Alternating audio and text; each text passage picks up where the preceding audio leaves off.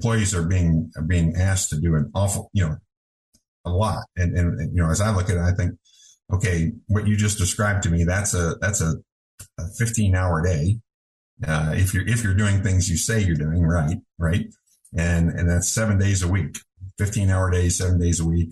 And I wonder to myself, you know, is that really what's what's happening in the field? And and and we're still adding more things, right? We stick a shower in there, and we ask them to spend you know five minutes showering in and five minutes showering out.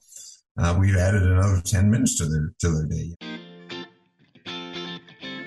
Swine it. It's time for a new era of communication in the swine industry. One that you can get the latest updates while commuting or driving to farms. Here you will have the brightest minds of the global swine industry in your pocket. Swine It Podcast is only possible with the support of forward looking and innovative companies like Healthy Farms by Bioverse, your manure management experts. Swine management to the next level. Cloudfarms.com. Zinpro, essential trace minerals, exceptional performance. Evonik, we are sciencing the global food challenge. Hello, everyone. I'm Laura Greiner, your host for today's Swine It podcast. And with me today, I have Dr. Derald Holtkamp, who is a diagnostician at Iowa State University's veterinary medicine. How are you tonight, Dr. Holtkamp? I'm good, Laura. Thanks for the invitation to speak with you today here. Oh, we're excited to have you. And I know maybe the, the description of a diagnostician isn't correct, but I always kind of group you in that. Um, I know you do a lot of work in epidemiology. And um, Let's maybe, before we jump into the topic at hand, have you give a little bit more of, a, of an introduction about yourself. And I know you can do a better job than I can. So I'll let you take the reins.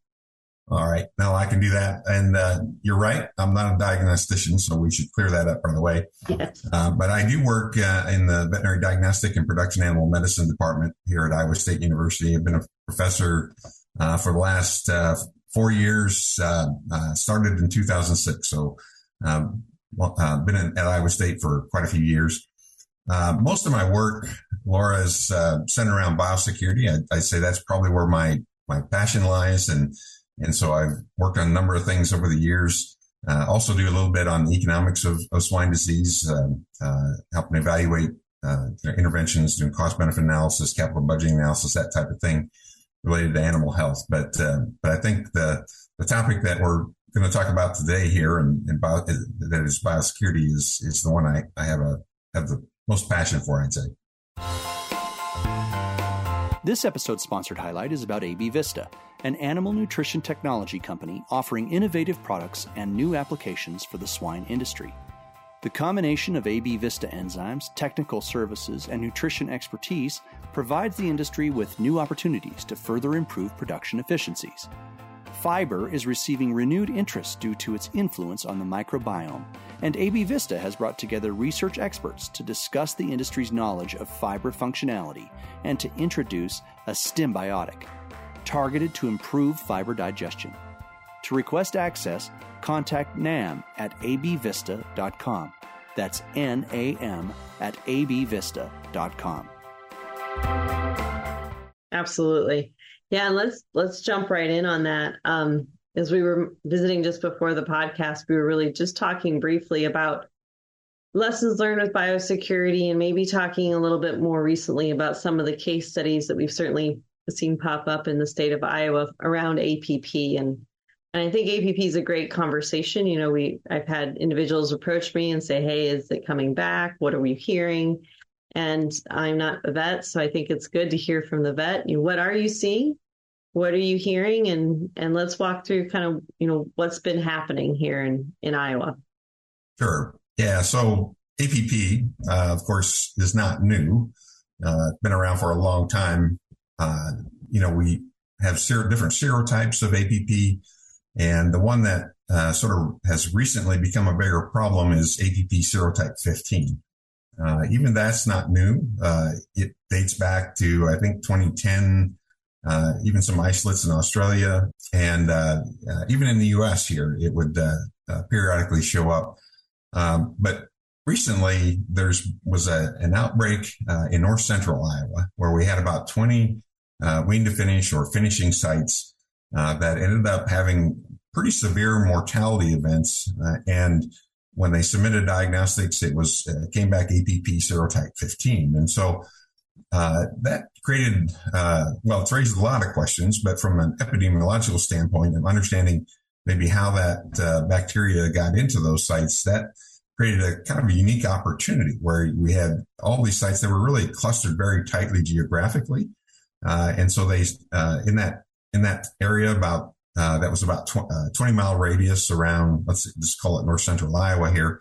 Uh, there were uh, about 20 different outbreaks that happened between November 25th and about January 24th of last year, uh, early this year. And, and so, you know, it immediately raised the question of why is that happening? And, and by the way, there weren't really any other cases reported outside that area. They were all clustered right there. And, and so it raised uh, an opportunity for us to kind of um, explore that and to see uh, if we could, you know, pinpoint something uh, specifically that that was leading to that.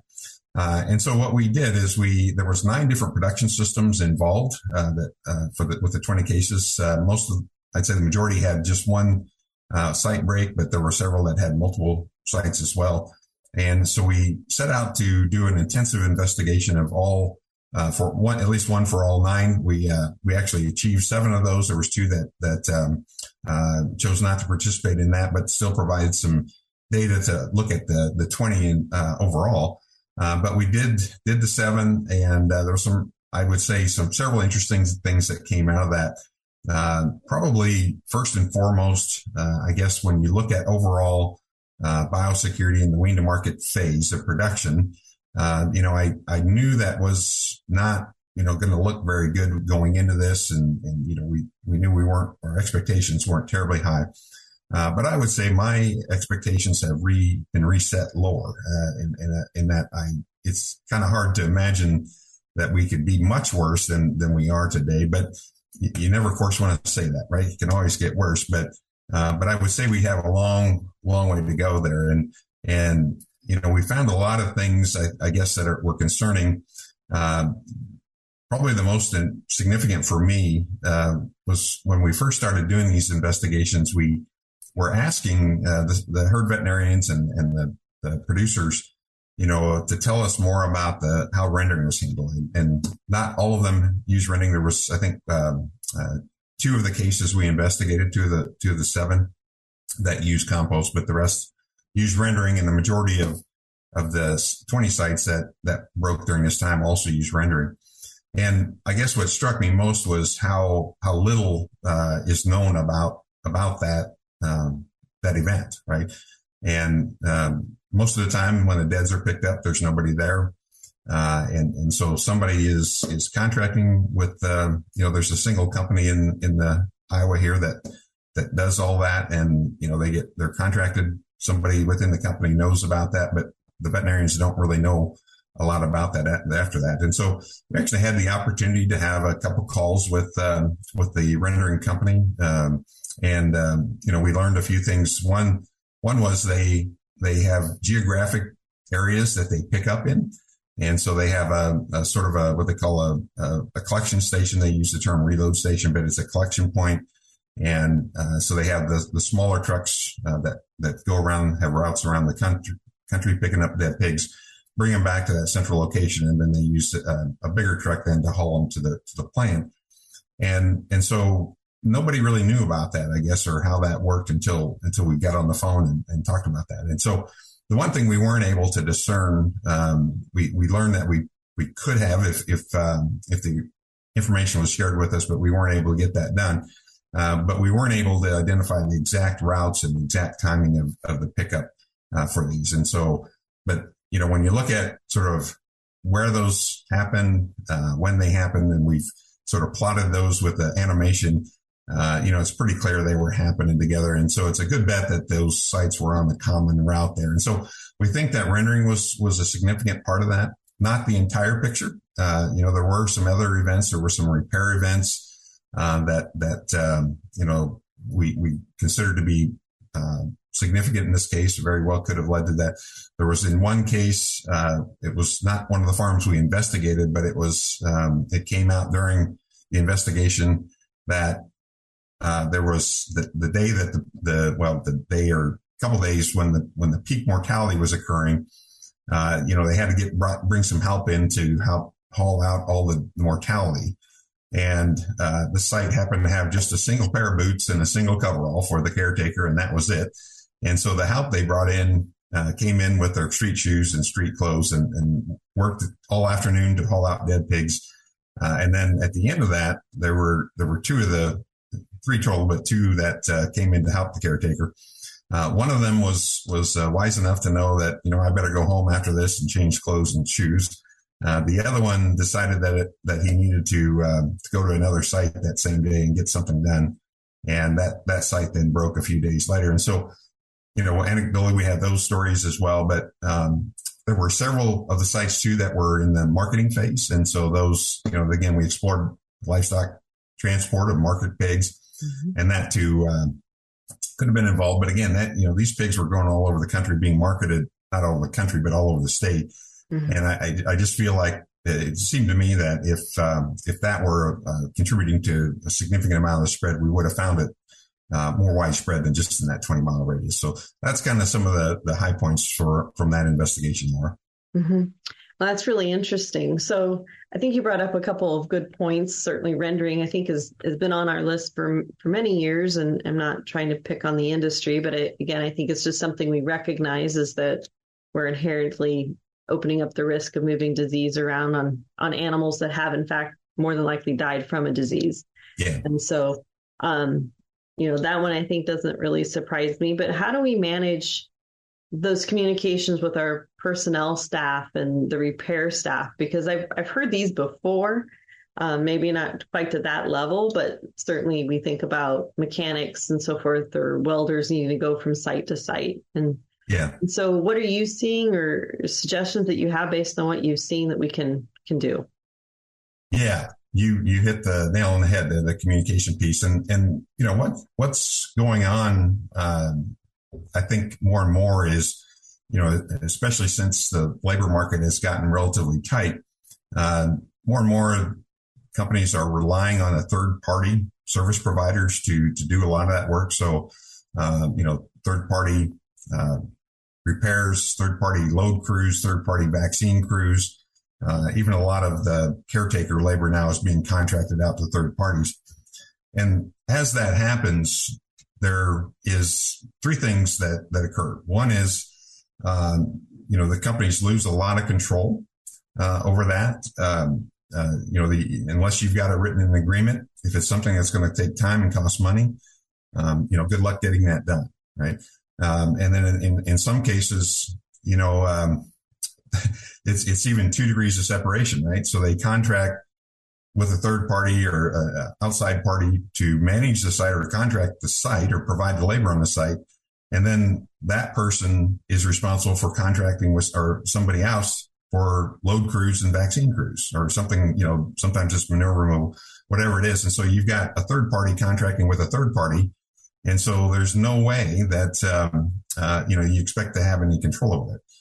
So second is, uh, you lose knowledge, right? It, it, I describe them as black boxes and, and that really is not too far off where, you know, as I talk to the, to the veterinarians and even, even people in management, um, oftentimes they know relatively little about who the contracted third parties use, uh, you know, whether they're exclusive to the company, uh, if they have an emergency where somebody calls in sick and they need another body there to help load pigs, where does that third person come from?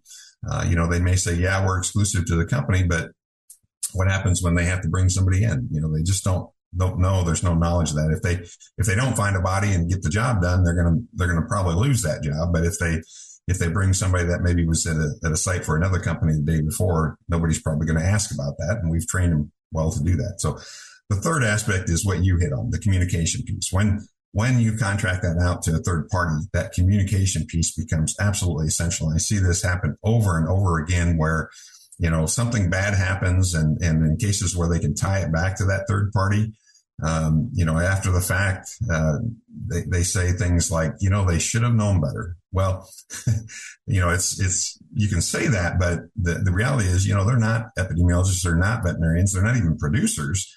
Uh, and, and so they have no knowledge over what you know, when they do something really dumb, really stupid that we think is really stupid, they don't know that necessarily, right? And and oftentimes I see this especially with like manure removal, where it's a seasonal, you know, once a year they're out there, and and you know somehow we expect them to remember exactly what we told them last year, and so we don't bother to communicate that again. So it's when you when you you know contract that third party that that communication piece just becomes paramount, and you know it's important all all up and down the chain, even when you with your employees, right?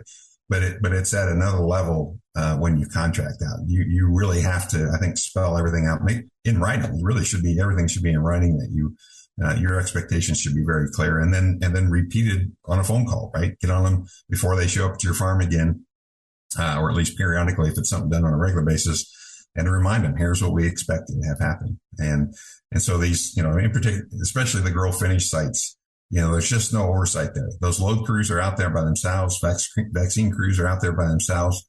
Uh, hardly, hardly ever have any oversight. And so, uh, you know, I, I'll, I'll, confess if I were in their shoes, I, you know, I'd probably do the same thing, right? I, nobody ever watches me and I'll, I'll probably take the fastest and quickest route to get that job done. So. Swine It Podcast is only possible with the support of forward looking and innovative companies like AB Vista new nutritional perspectives and novel enzyme applications to drive pig production. Genesus, the first power in genetics. Adisseo is a worldwide leader in animal nutrition, providing nutritional solutions and services which fuel predictable profits. And I think you also hit kind of that nail on the head for me too. Is you said that was typical in grow finish or happens more likely in grow finish, and I think that's that's very true. It's certainly what I've seen over the years sow farms, right? We know the potential for moving disease. We know that there's a great financial risk, and they're probably a little bit more diligently watched than than those grow finish barns, and, and certainly the labor is a little bit different there as well. But what else are you seeing in terms of differences between biosecurity operations on a wean to finish versus a sow farm that we should be thinking about? Yeah, I think you know a lot of the things that um, that you routinely now see on uh, on set in sow farms, right? Like uh, bench entry and showers and, um, you know, um, uh, robotic carts to, to move the dead, right? Or uh, power cart, carts to move the dead. Um, a lot of those things are just absent in grow finish, right? A lot of the things uh, we've done uh, in on the sow side, we just haven't got them implemented yet on grow finish, you know. And you know, I think the, the caution there too is we're we're starting to see that we're starting to see some benches show up on wean to finish units, uh, and that and that's not a bad thing. But uh, I would tell you by far more often than not, those aren't used correctly. Right? They they're not uh, established as a solid, clean, dirty line. Uh, they're set up as um, a sort of barrier to, to walk around, and and that's how they get used. You know, and and and so you know, I think we have to be careful about how we put those things in place uh, even showers, right? There's more people thinking about putting showers in place in in uh, in grow finish now. Um, the, and the reality is, though, we still have a lot of sites that are not connected. None of them are common roof or not connected by a solid hallway. And so you have people going in and out of the barns. And, and, you know, I guess I have to ask myself, well, you know, how, how much, how good is that shower going to be if I've got somebody that's, you know, going to be walking outside back and forth the barns? Now, it's probably worth something, right? It's probably going to give me something, but it's certainly not going to be as good if we had everything under a common roof. And then we could establish that then as a, as a, a clear line of separation uh, and single point of entry into that site, right?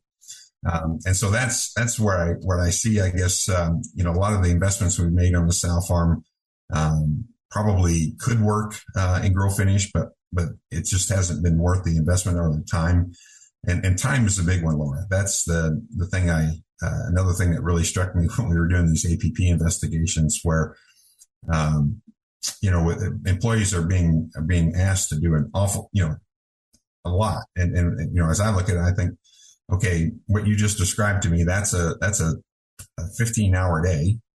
Uh, if you're, if you're doing things you say you're doing right, right. And, and that's seven days a week, 15 hour days, seven days a week.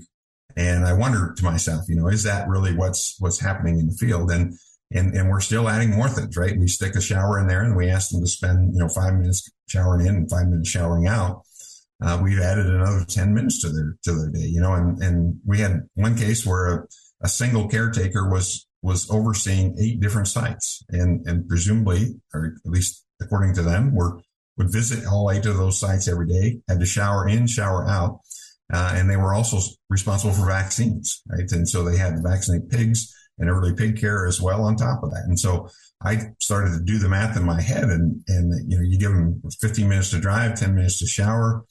Uh, they didn't have a lot of time, right? If they got the dead pigs hauled out, maybe walk through once and check, make sure everybody had feed. My guess is that's about all they could get done, right? They weren't going to get any pigs treated. And, and certainly if we were asked them to do anything for biosecurity on top of that, that probably wasn't going to get done well either. And so, um, that particular person, I pushed back. I said, surely you're not, you know, showering in, showering out at eight different sites every day. And they insisted that they were. And the, you know, their, their supervisor was sitting right there and said, yeah, I believe him. I, I, I, I trust that he does that. And I, I had to concede, okay, maybe he does, but I, I doubt that's much more than getting your hair wet and kind of scrambling through, right? So, but, but yeah, that's, that's the other, I, I would say, um, you know, thing we see. Um, you know, of course, uh, people who work on sow farms are probably are, are very pushed too, but I think it's it's at a whole nother level uh, in grow finish there. The, the, the demand we put on on the labor there is incredible. Mm-hmm. Yeah, I think that's a good point. I I've walked into a handful of grow finish sites over the years where the shower is there, yeah. but there's a few cobwebs in that shower to indicate that you know the contract said I needed to have a shower. You didn't say in the contract that I had to shower in every day. You just said that the shower needed to exist, and there's the shower, right?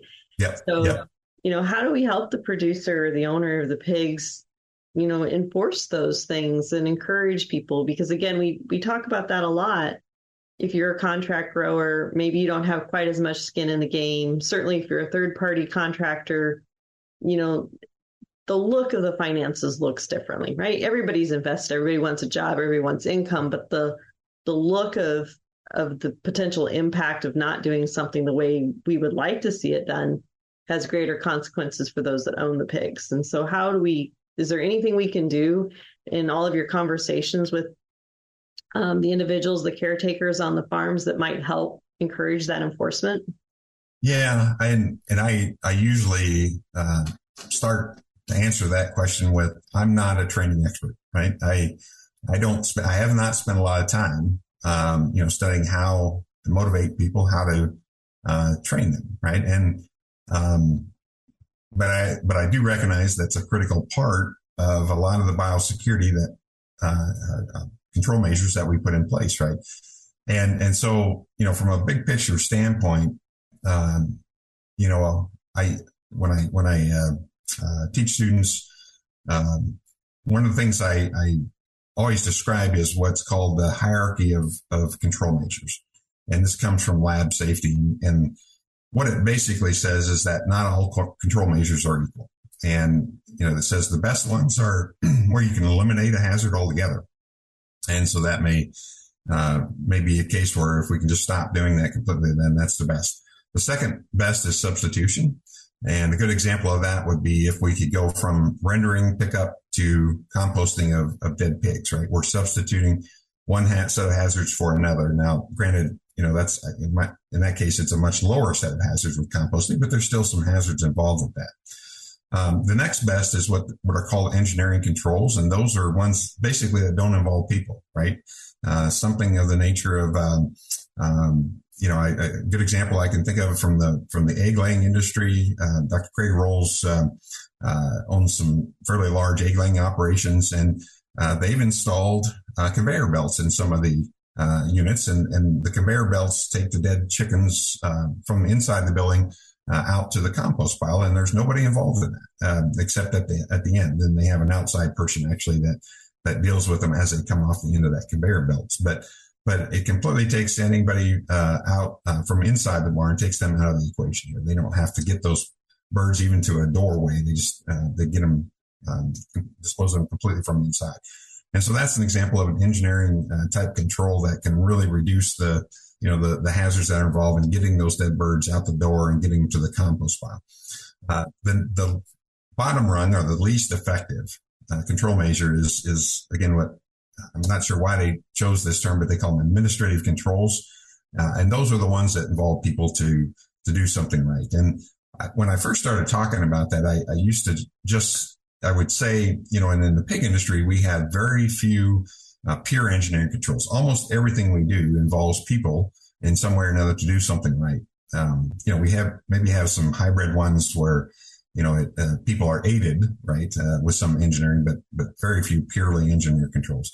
And, and I guess I always just took that for granted that that's just the way it is, right? And and uh, you know, at some point, I think it was actually in a, during a conversation with somebody that that used to work in the ethanol industry, which is you know another biological industry, and and now they were uh, through a family connection, they were managing um, wean to finish barns now uh, for for a family operation, and and so I quizzed them a little bit about you know I said surely you know you you have a good understanding of, of biosecurity because you were in a you know a, a similar industry whether it's a biological process and what they said uh, really struck me. They said, "Yeah, that's true." He said, "But but he said what I've been really taken aback by is how much uh, people are involved in biosecurity in the pig industry. How much time we have to spend doing things, uh, whereas in the ethanol industry."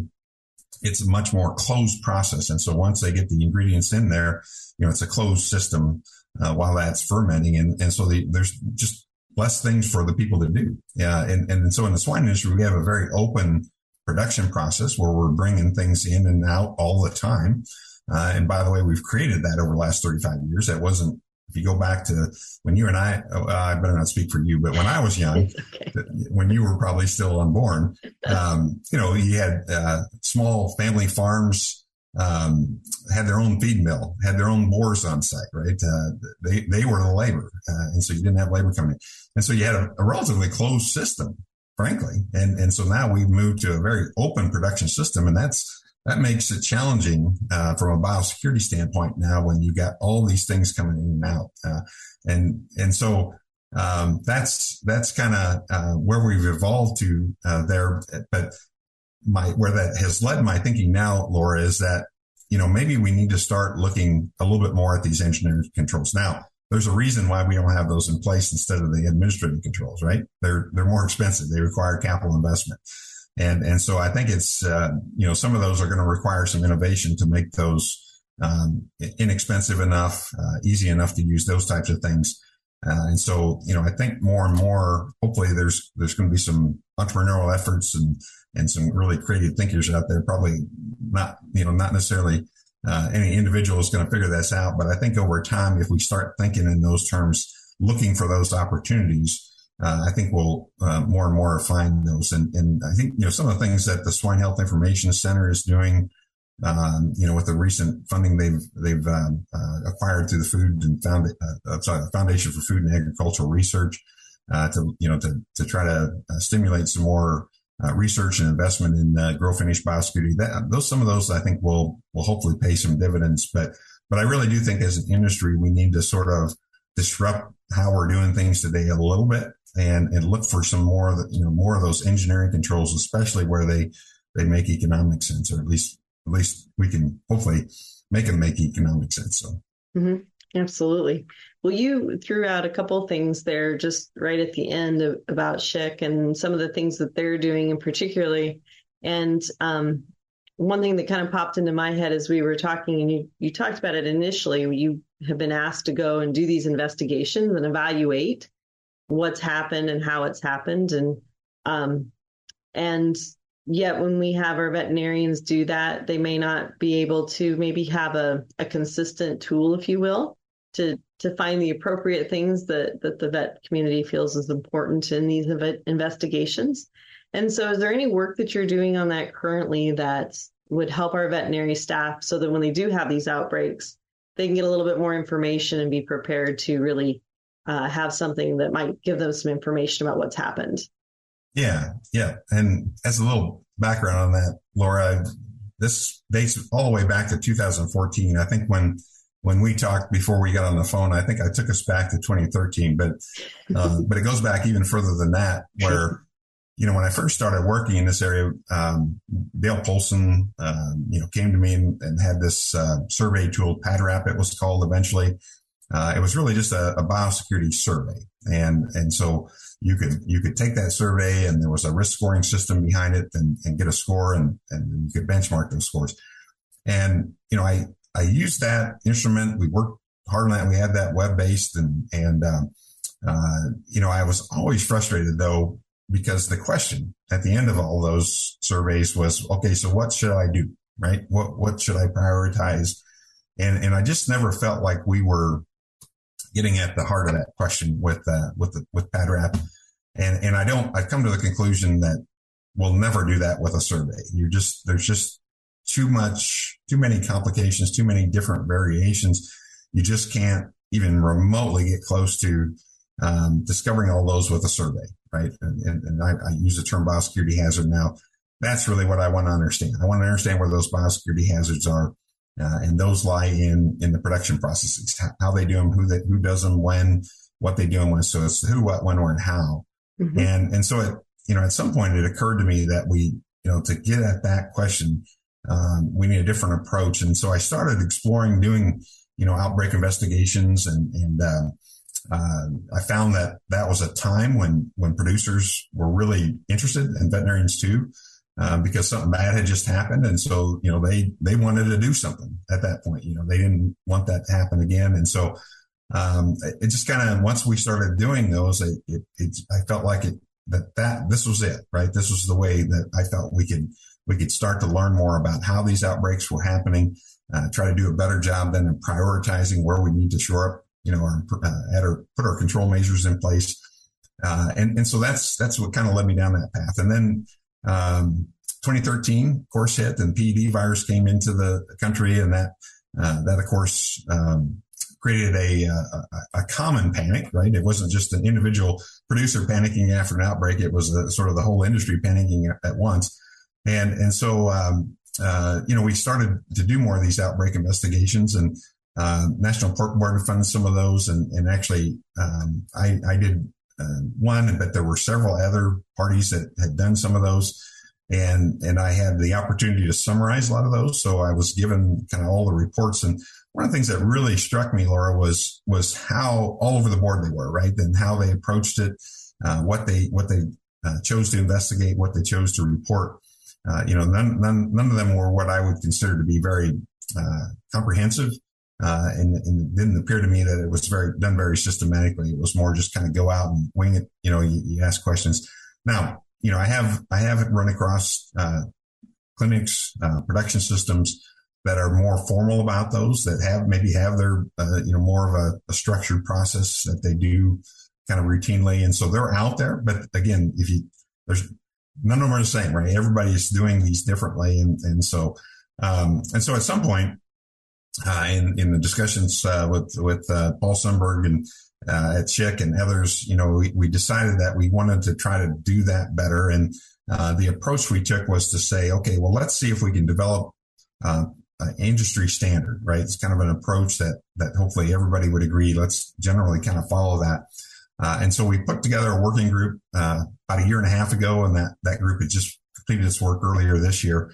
Uh, and and really you know walk through the terminology, walk through the the, the approach or the methodology, um, uh, you know, kind of put together a final version of the form we that we uh, we intend uh, to propose to be used, and and so we've got all that together now, and um, uh, we're we're uh, getting ready to write that up in, in the Journal of Swine Health and Production, so that'll be out soon. But we're also running it by the American Association of Swine Veterinarians, uh, hoping to get the, the board to endorse that. Uh, and then um, SHIC has recently just provided us funding about, about a week and a half ago to uh, build a web-based version for that. And so mm. we just started that uh, that effort. And, and, the idea there is is make it easier uh, for veterinarians to use it, and then um, with permission, of course, and, and, maintaining confidentiality, we can capture that data in a database and now start to learn on a broader sort of industry basis than you know how these outbreaks are happening. We're hoping to you know start to see some patterns in that uh, that will suggest that we need to focus more attention in these particular areas. So, mm-hmm. so that's yeah, that's kind of where we're headed with that, and that's that's been a long process, but but I feel like we're we're getting to the point where hopefully that will start to have a bigger impact on, um, on how quickly we can learn um, about where our mistakes are. Mm-hmm. Yeah, that's great. I'm excited for it because I know that has been a long time coming, and I can remember participating in the PED um, epidemiology evaluations and, and trying to go through those, not just from a single farm, right, from a whole system. And it can be quite challenging. So, any opportunity we can to take different events and put them together into one and look at it more holistically is definitely a value. So I, yeah. I'm excited to see that for we, sure. We hope so. yes, I'm sure it will be. It is time to our famous three. Since 1971, Zinpro has focused on improving the health and well being of animals. As the most research proven organic feed trace mineral products in the industry, Zinpro Performance Minerals deliver performance and profitability to swine operations around the globe. To know more, go to zinpro.com. For knowledge and news from the global swine industry, access our partner, thepigsite.com.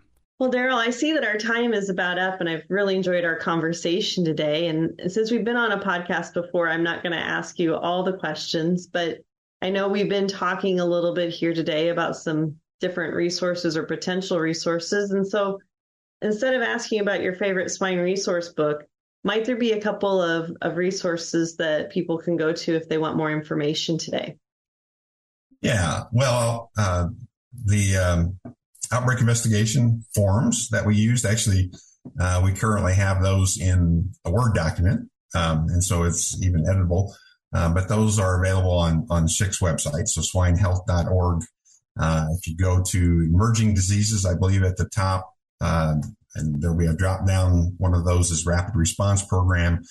And if you go to that page at, towards the bottom, there's a link to rapid response resources, I believe. And so there's some training material out there on kind of how we think about outbreak investigations. There's, uh, uh, again, a Word document, the template we use to, to conduct those. Uh, and then even an example of, uh, and so we, we use the same document now, uh, both to conduct the investigation and generate the reports. And so um, I invite your listeners to, to, go out there and check that out. Mm-hmm. Yeah, I think that sounds like a great resource. I haven't had a chance to get on that website in a while, so I'll definitely check it out myself. Well, again, Derald, I want to thank you for your time and, and for our audience. Um, if if you missed it at the beginning, this is Dr. Derald Holtkamp, who works at the College of Veterinary Medicine at Iowa State University. Thank you so much, Derald. All right. Thank you, Laura. Imagine if, with a few key concepts, you could have the potential to create a massive positive impact for swine producers. Join this small group and go to the next level of nutrition on this online training in applied swine nutrition and feeding by Dr. Marcio Gonçalves and his world class invited swine nutritionists. Additionally, you will enjoy an exclusive community to network and exchange ideas. Go now to eliteswinenutritionist.com.